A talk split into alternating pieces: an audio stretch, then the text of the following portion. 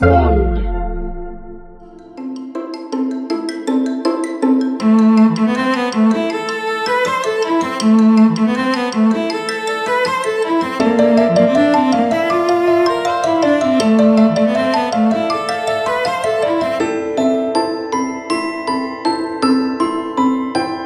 efendim. Dış Minnaklar Podcast'imize hoş geldiniz. Ben Ömür Kula. Ben Bahadır Kaleağası. Biliyorsunuz Dış Minnaklar Podcast'imiz bizi yönettiğini düşündüğümüz dış güçler gibi kavramları anlamlı bir şekilde dış politika ve e, diplomasi konularında kendimize eğitmek, daha iyi bilgilenmek ve bütün bu şakaların ötesinde bir yerden tartışabilmek için yapıyoruz. Bizim bugünkü programımız tabii ki bu dönem her program gibi çok özel. Çünkü biz bugün bu bölüm 29 Ekim vesilesiyle Cumhuriyetimizin 100. yılı olması münasebetiyle bu cumhuriyetin kuruluşunda benimsenen dış politika ilkelerinden ve anlayışından bahsederek bir sohbet gerçekleştirmek istiyoruz Bahadır Hocam'la.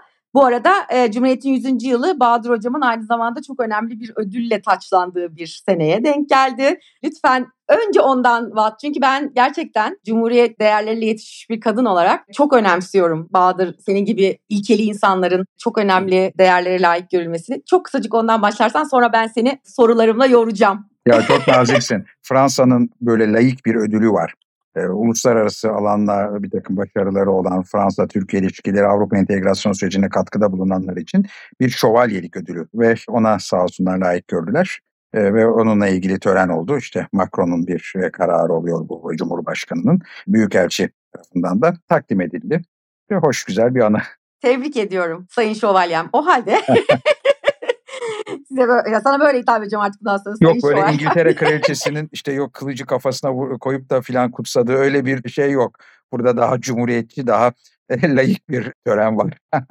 Çok güzel. Daha da hoşuma gitti. Şimdi tabii ki öyle bir dönemden geçiyoruz ki yani bir yandan 100 yıllık bir cumhuriyet çok genç fakat 100 çok önemli bir rakam. Çok kıymetli bir rakam. 100 yıllık bir hafıza, 100 yıllık bir birikim, 100 yıllık bir kültür, yatsınamaz bir tarih ve yani bu ülke kurulurken 100 sene önce her şeyi sıfırdan kurulduğu gibi aslında dış dünya olan ilişkileri de sıfırdan kuruldu. Bahadır Hocam senden şeyi biraz dinlesek yani o dönem hasta ve savaştan yenik çıkmış bir Osmanlı İmparatorluğu'nun dış dünya ile olan ilişkisinden kendi İstiklal Savaşı'nı başarıyla tamamlamış bir yeni devlet geleneğinin kurulmasında bu dış politika nasıl yani eski algılardan sıyrılarak veya eski algıların iyi taraflarını kullanarak inşa edildi. Çok çok zor bir şey olsa gerek. Evet çünkü muazzam bir olay. Bir meclis kuruluyor. Cumhuriyet daha sonra geliyor. Önce meclis var ve muazzam bir dış politika Doğru. balesiyle aslında ilerliyor tüm konu. Her şeyden önce yani Cumhuriyet'in aziz kurucu kuşağı Atatürk ve Mustafa Kemal ve silah arkadaşları, onun tüm siyaset arkadaşları ama aynı zamanda Anadolu'nun e, Trakya'nın her bir köşesinde yeniden bir devlet kurmaya çalışan batmış bir imparatorluk üzerine bir devlet kurmaya çalışan öğretmenler, doktorlar, mühendisler, e, hukukçular, hemşireler, çiftçiler, iş insanları, sivil toplum insanları, yani e, hepsi çalışanı çalışmayanıyla kadınlar ve erkekler yani aziz bir kurucu kuşak var. Bunlar içinde diplomatlar da e, çok önemli bir yer tutuyor. Osmanlı İmparatorluğu önemli bir 19. yüzyılda devletleşme, modern devletleşme süreci içinde. Yani birinci sanayi devrimini kaçırmış 18. yüzyıl 19'un başında ikinci sanayi devrimi yakalamaya çalışan bir imparatorluk. O dönemde Japonya, Rusya, Avusturya, Macaristan gibi çok imparatorluk, merkeziyetçi imparatorluklar bunu yakalamaya çalışıyorlar. Bir ikinci sanayi devrimini. İşte petrol, elektrik, seri üretimle gelişmekte olan fakat bunun gereği olarak da hukuk devleti, bireysel hak ve özgürlükler gibi birçok alanda atılım yapmak gerekiyor. Devletleşmek gerekiyor. Merkez Bankası, hazine, hastaneler, tıbbiye ve bunlar arasında hariciye de var ve Cumhuriyet Osmanlı'nın da hariciye birikiminden yararlanıyor. Fakat Mustafa Kemal'in dış politikası çok farklı. Bir Talat Paşa, Enver Paşa hükümetlerinin maceracılığı, anlık tepkiselliği içinde değil veya ondan sonraki ve önceki hükümetlerin dünyada kendisine hami arayan özgürlük ve bağımsızlık konusunun önemini anlayamamış yaklaşımından da çok farklı. Peki aslında bu diplomasi tarihimiz Kurtuluş Savaşı sırasından itibaren başlayan bir mesele. Ortada henüz kurumlaşmış bir diplomasi yokkenden itibaren harekete geçen bir konu. Orada Atatürk'ün vizyonu ve düşünceleri ve hareket planı neydi? Çok ilginç manevralar yapıyor. Çünkü sonuç itibariyle ülkenin her tarafı işgal altında ve işte Ankara gibi küçük bir yerde e, bir meclis var. Meclisin başkanı sonra başkomutan oluyor. Fakat bu arada örneğin karşısındaki cepheyi çok iyi bölüyor. Önce Ruslarla anlaşıyor, silahlar alıyor, askeri de destek alıyor. Arkasından Fransa ile anlaşıyor. Mesela 1921 yılında Angora Anlaşması denir e, ve Fransızları kendi tarafına çekiyor. Hatta Fransız medyasında kendi tarafına çekiyor, mülakatlar veriyor. Yani bu işleri çok iyi bilen biri. Uluslararası işte ekonomiye önem veriyor o sırada. E, yani İzmir üzerinden ticaret kesilmiş olan çevrelerle örneğin e, ilişkiler e, geliştiriyor. Sonra İtalyanları da çekiyor. Yunanların üzerine gidiyor. Onları yeniyor, İngilizleri kötü, durumda bırakıyor, uluslararası konjonktüre bakıyor ve derken tabii Lozan Anlaşması'na giden süreç. Şimdi orada da İsmet İnönü'nün gitmesini özellikle istiyor. Çünkü o meclis başkanı, meclisin seçtiği bir hükümet var. Bakanları da tek tek atadığı o sırada ve İsmet İnönü Lozan'a gidiyor Temmuz ayında bir e, anlaşmayla. Fakat o zamanki hükümete telgraf çekiyorduk. Yani sonuçta bir anlaşmaya vardık. Bir takım açıkları var. Bunları da daha güçlü olduğumuz zaman çözeriz. Örneğin işte Hatay konusu, Boğazların egemenliği konusu gibi konular açıkta kalmış konular. Tam olarak yüzde yüz istediğimiz değil. Hiçbir barış e, mükemmel değil. Hükümet korkuyor. O zamanki Başbakan, Dışişleri Bakanı korkuyorlar. Yani İnönü'ye evet mi diyelim, hayır mı diyelim. Bunun üzerine bir süre sonra Mustafa Kemal'e telegraf çekiyor. Mustafa Kemal hemen imzala diyor. Hemen imzala bunu alalım, güçlenelim diyor ve arkasından da zaten daha sonra söyleyecek. Yani asıl savaş savaş alanlarındaki değil daha sonra cehalete karşı yapılacak olan savaştır, eğitime yapılacak yatırımdır ve ekonomik kalkınmadır diyor. Yani Atatürk'ün inanılmaz bir sürülebilir kalkınma mevhumu var o dönemlerde ve bunun da uluslararası ilişkilerle nasıl destekleneceğini çok iyi biliyor.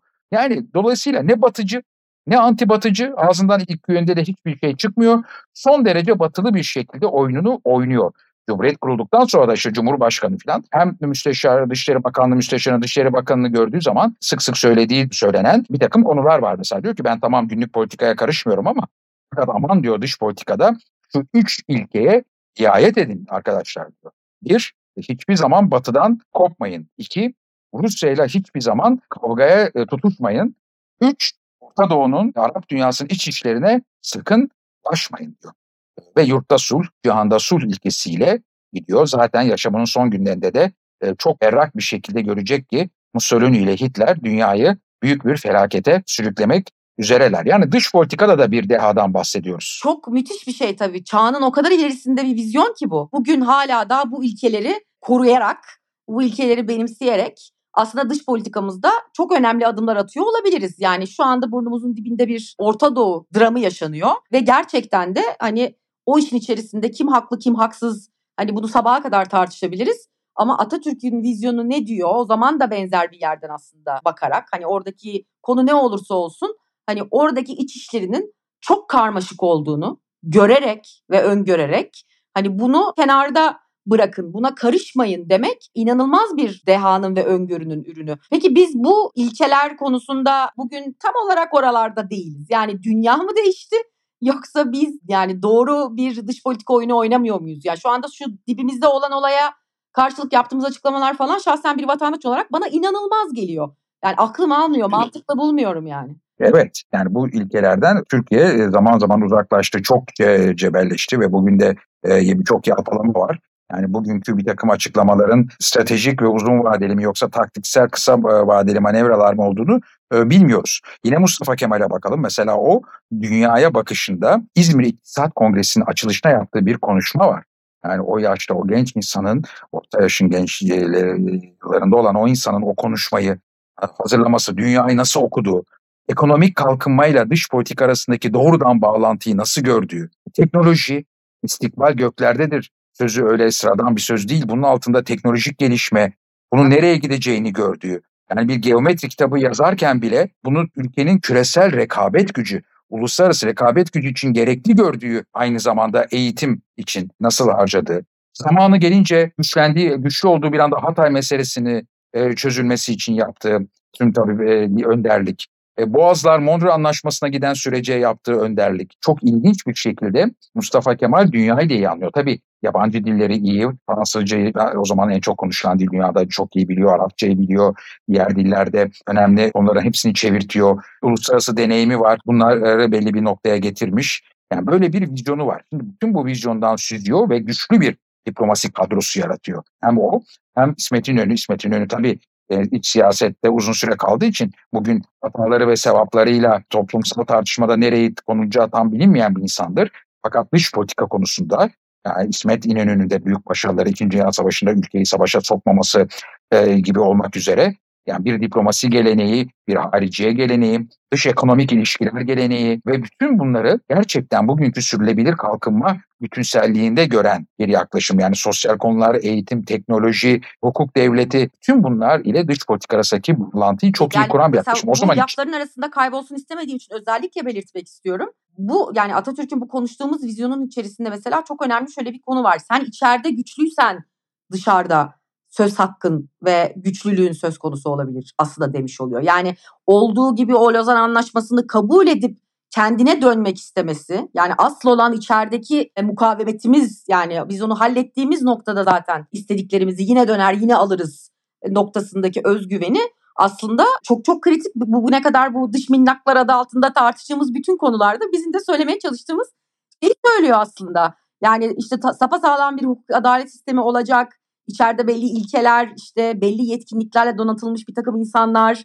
Hani ancak ondan sonra dış dünyayla sağlıklı ve mantıklı ilişkiler hani kurulabiliyor kadar aslında çok da basit, net. Hani çocuğumuza da öğretsek böyle anlatırız diyeceğim bir yerde ve ben tabii şeyi sormadan edemeyeceğim bu noktada. Yani bizim şu anki dış politika tavrımız Cumhuriyetimizin 100. yılına yakışacak içsel kuvvette ve gelişmişlikte diyebilir miyiz? Bir taraftan diplomasi geleneğinin birikimi hala Türkiye devletini çok e, güçlü tutuyor. İşte ekonomide daha mantıklı politikalar uygulanınca bunun dış politikaya etkisi hemen kendini gösteriyor. Daha da iyi yapılsa yönetişim açısından birçok açıdan e, mutlaka çok daha iyi olacak. Fakat Türkiye'de özellikle tartışmalara da baktığımızda şu ikilem Efendim işte Batı dünyası bir tarafta işte yok işte İsrail Siyonizm yok işte Hamas terörizmi değil mi filan. Artık bunların geçildiği bir dünyadayız. Bir kere yakınımızdaki konu işte Filistin konusu. Yani Cumhuriyet'in 100. yılı kutlamalarını bile gölgeleyebilecek kadar Türk toplumunun gündeminde. Bu konu tüm dünya için çok önemli. Ne yazık ki olan çocuklara oluyor, insanlara oluyor. Her iki tarafta hiç fark etmez.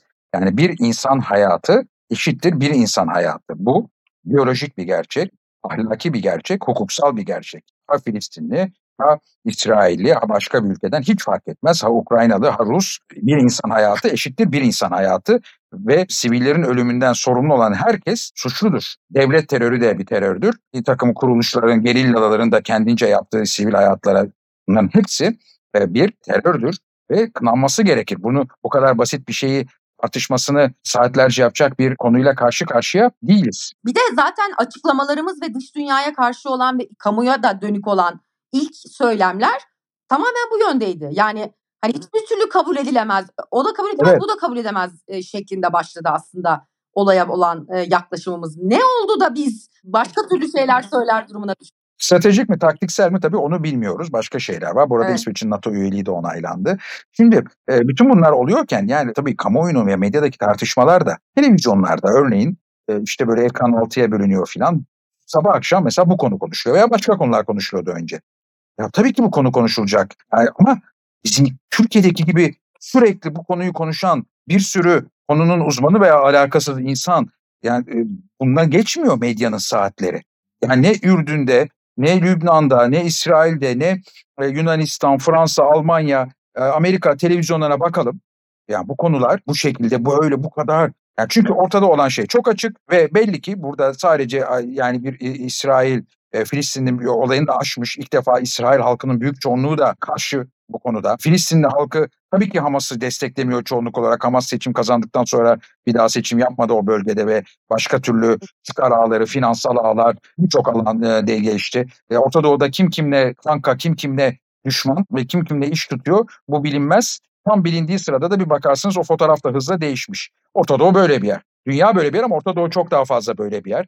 Yani bunun da bilincinde olalım. Saf olmanın anlamı da yok. Fakat burada ciddi bir konu var. O da e, bir taraftan merkez sağ ve sol siyasetin hakim olduğu demokrasiler ve bir taraftan gelir dağılımı eşitsizliği ve bir türlü çözülemeyen bir takım sorunlar dünyada bir yerde geliyor patlıyor ve Orta Doğu'da daha bir barış süreci oturuyor, oturuyorken Suudi Arabistan, İran, diğer ülkeler, Türkiye, İsrail ve bunların hepsi belli bir yeni bir barış ortamına havasına girmişken herhalde Hamas başlık hani bana dedi bir takım şeyler istedi e, tatmin olmadı ki ortalığı karıştırdı. Ve İsrail'de bunun farkına vardı ama Netanyahu da içeride çok zor bir durumdaydı.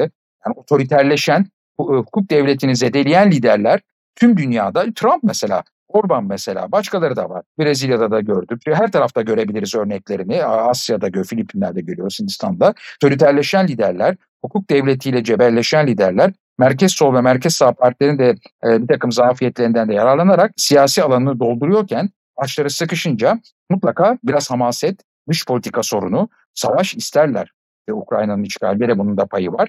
Ve Netanyahu açısından da geçici olarak e, bir zaman kazanma oldu bu. Yani sorun artık halklar, etnik gruplar vesaire arasında değil. Sorun bir taraftan çıkar grupları, finansal e, ağların dünyada gelir dağılımında bozan, derinleşen karmaşık ilişkileri ile dünyanın orta sınıfı arasında ve bir demokrasi konusu bir taraftan da bazı liderlerin e, bu boşluktan istifade ederek daha otoriter, otoriterleşen, hukuk devletini zedeleyen politikalarıyla demokrasiler arasındaki bir sınav. E, bunu da e, bu şekilde görmek gerekiyor. Şimdi Türkiye Cumhuriyeti de yani 100. yılında bir başarı vakası olarak dünyada bu konuda önemli bir örnek olmak e, durumunda ve Cumhuriyet'in de Atatürk'ün ve Cumhuriyet'in dünyada nasıl algılandığı da bize ipuçları veriyor. Kesinlikle. E, bir kere zaten 100. yılını kutlayan ve Atatürk'ün zamanındaki bu dış politikadaki vizyonlu ve öngörülü tavrı hakkında kitaplar yazılmış bir dünyadayken biz yani ben mesela Yale Üniversitesi'ndeyken e, Hindistan'dan gelen bir arkadaşım ki çok başarılı bir iş adamıydı. İşte bir gün böyle tartışıyoruz hayattaki idolünüz kimdir falan filan gibi herkes işte birilerini söylüyor falan işte adam Atatürk dedi mesela yani koskoca Hindistan'da yetişmiş bir adam yani onu tanıyor biliyor kitaplarını hayatını okumuş incelemiş benim bu 100. yıl noktasındaki yani dünyadan bakıldığında Türkiye'ye çok farklı bir tarihçinin üzerinde adeta popülist söylemlere kurban edilen bir çıkar odaklı yani ama çıkar odağı içeride bir dış politika tutumu varmış gibi hissediyorum. Ya da ben vatandaş olarak acaba hani medyanın manipülasyonu altındayım. Başka yerlerde başka şeyler mi konuşuluyor diye sormadan edemiyorum. Yani evet yani bir kere medyadan devam edelim. Medya açısından örneğin baktığımızda örneğin Amerikan medyasında işte Müslüman bir Hintli olan Farid Zekeriya bölgeyi çok iyi bilir. İşte Chris, Christian Amanpour yani sokak sokak bilir tüm bölgeyi. Bunlar zaten uzman kişiler. Çok önemli uzmanlarla değişik zamanlarda mülakatlar yaptılar. Hariri ile de yaptılar. İsrail hükümetini eleştirdi bir Yahudi olarak. Çok e, açık bir şekilde işte çok ünlü bir Fransız profesör, Kolombiya Üniversitesi'nin ünlü Araboloji uzmanı, Arap profesör, Gazze'nin içinden işte bu konuları e, büyük mücadelesini veren insanlar, e, bütün bunlar çok iyi insanlar ve bu konuyu çok iyi anlatıyorlar ama bir 12 dakika sürüyor, bir 18 dakika sürüyor. Yani bizdeki televizyonlardaki gibi saatlerce e, aynı konunun etrafında dört dönen nereye gittiği belli olmayan tartışmalar yok. Bu da tabii algıyı bozuyor. Ama algı deyince belki buradan da demin söylediğin konuya da geçeyim. Yani Atatürk dünyada ve Cumhuriyet'in algısı çok önemli. Yani örneğin dünyanın diğer bölgelerinden gelen, ülkelerinden gelen insanların Türkiye'de en şaşırdığı konulardan biri Atatürk öyle bir kutlaştırılmış bir idol değil. Atatürk'ü bir bakıyorlar işte bir kahvede, bir berber dükkanında, bir terzi dükkanında fotoğrafını görün görünce diyorlar burada başka bir şey var. Burada başka türlü bir lider var. Zaten Churchill'den tutun Kennedy'ye kadar e, dünyadaki birçok liderin de Atatürk hakkında söyledikleri e, aynı şeydir. Evet yani 100 yılda bir gelen bir dahidir ve Türkiye Cumhuriyeti bugün e, dış politikada, dış ekonomik ilişkilerde zaman zaman yalpalasa da e, çok sağlam bir miras var. Şimdi bu mirası iyi kullanmak gerekiyor. Çünkü tüm dünya Türkiye'ye baktığında Hindistan'dan Kazakistan'a kadar Atatürk'ün hem Batı dünyası içinde yücelttiği, güçlendirdiği nüfusunun büyük çoğunluğu da ilk Müslüman olan ilk ülke bir taraftan da işte dünyanın diğer tarafında da açık bir ülke. Yani öyle Batı ile Doğu arasında bir tercih yapmaya sıkışmamış. Bu konuyu üzerine alınmamış e, bir ülkeden e, bahsediyoruz. Atatürk'ü güçlü yapan da budur. Ne kadar avantajlı bir pozisyon aslında bu. Çünkü mesela yani bu pozisyona geçmek isteyip de geçemeyecek ülkeler var tarihsel sıkıntılarından dolayı. Yani vallahi de billahi de tarafsızım dese kimsenin inanmayacağı. Yani oysa ki evet. bizim geçmişimizde 100 yıllık geçmişimizde hani çok kendini ispat etmiş. Bu konudaki duruşuyla savaşa girmemiş. Hani e, bir defalarca kere sınanmış bu anlamda. Hani gerçek bir miras var. Dolayısıyla bizim bu anlamdaki bu hani üzerine alınmama halimizde dair bir inandırıcılığımızın olması herhalde bir ülkenin dış politika anlamında sahip olabileceği en kıymetli cevherlerden bir tanesi. Hele jeopolitik konumu böyle her şeyin göbeğinde olup da yani biz 100 yıldır böyle bakıyoruz bu konuya arkadaşlar deme e, lüksümüzün olması ve bunu ortaya koymuyor olmamız işte bana şeyi düşündürüyor. Yani bana birileri olmadığı halde bir şeyleri dış minnak olarak empoze ediyor. Yani bu, bu cumhuriyetin bir vatandaşı olarak ben de bunu inandırıcı bulmakta çok zorlanıyorum. Yani bana düşmanlaştırılmış bir şekilde lanse edilen e, her şeyi bu geleneği doğru okuyabildiğim noktada zaten yadırgıyorum. Yani sıradan bir vatandaş ve medyadan üzerimize akan bu saçmalık yığınıyla mücadele etmek adına ne yapacağız? Bu konuyu nasıl daha iyi anlayıp okuyacağız? Yani bir, bir, bir sonraki yüzyılımızı kurtarmak adına dış politika söz konusu olduğunda yani ben hakikaten bizi dinleyenler açısından da soruyorum. Yani sıradan bir vatandaş olarak bize düşen nedir? Bir kere her şeyden önce Cumhuriyet'in temellerine güvenmemiz gerekiyor. Gerçekten çok iyi bir dış politika, ekonomi politikası, e, eğitim, sosyal kalkınma üzerine kurulmuş. Ama 21. yüzyılda tabii ki bunu yenileyerek e, ilerleyeceğiz. Yani Mustafa Kemal ne e, iddiatçıydı ne mandacıydı ve bugün aşırı ama içi boş olan milliyetçiler yoksa tabii ki milliyetçi olmak, yurtsever olmak önemli e, solda ve sağda hiç olmadık şekilde Mustafa Kemal'e e, referans vererek ülkeyi öyle yönlere götürecek e, politikalar önerebiliyorlar ki aslında ülkenin dünyada ekonomik olarak da çöküşünü veya kaynaklarını eğitime, sağlığa, teknolojiye ayırmasını engelleyecek konular. Yani Mustafa Kemal vizyonuna burada ihtiyacımız var. Mustafa Kemal Cumhuriyet'in kurucu kuşağının ve de onu yaşatan kuşağın ama daha sonra da vizyonuna e, ihtiyacımız var. Bunu yaparken mutlaka ve mutlaka geçmişten esinleneceğiz. O hep ileriye baktı. E, bizim için de en önemlisi dogmalar yaratmadan ileriye bakabilmek, sorgulayabilmek, kendi e, düşünce özgürlüğümüzden taviz vermeden ilerleyebilmektir. Doğru verilere ulaşarak ilerlemektir. Bize bunu öğreten odur ve hiçbir zaman da savaşa karşı tutumumuzdan da vazgeçmemiz gerekir. Yani yurtta sulh, cihanda sulh. Şimdi yani yurtta sulh ne demek? Sosyal barış demek, demokrasi demek, kalkınma demek, eşitlik dayanışma demek, eşitlik demek, kadın hakları dahil olmak üzere cihanda sulh nedir? Sadece e, ülkenin savaşlara girmemesi değil, dünyada da savaşlar olmasın diye e, çalışmak demek. Yani bazen çok yalın cümleler ve çok önemli şeyler içerir. Kaldı ki kendisi daha cumhuriyeti kurmadan siyasi devrimciliğini, devlet insanlığını daha henüz ispatlamamışken bir savaş kahramanıyken yani dayanacağı tek şey savaşken savaş hakkında çok berrak bir ifadesi var. Milletin hayatı doğrudan tehdit altında olmadıkça savaş bir cinayettir diyor. Ya bunu bir asker olarak yani ne desin? Yani bu dünyaya kahraman bir asker olarak böyle olmalı. E, söyleme cesaretini gösterebilmesi zamanı geldiğinde üniformasını çıkarabilmesi. Yani bütün bunlar tabii ki tüm dünyada yeri geldiğinde örnek gösterilen yani her bir neredeyse detayına ayrı film çekilecek konular bunlar. Yani senin söylediğin bana şeyi hatırlattı. Zamanında ben Medina Turgul DDB'de çalışan küçücük bir stratejistken Türkiye İş Bankası kuruluş yıl dönümünde bir Atatürk filmi yayınlamıştı. Haluk Bilginer oynamıştı. Ya bir gül bahçesi metaforu üzerinden hani o ülkeyi gerçekten ona dönüştürebilmek için dikeniyle gülüyle ona katlanmak, ona emek vermek gerektiğini.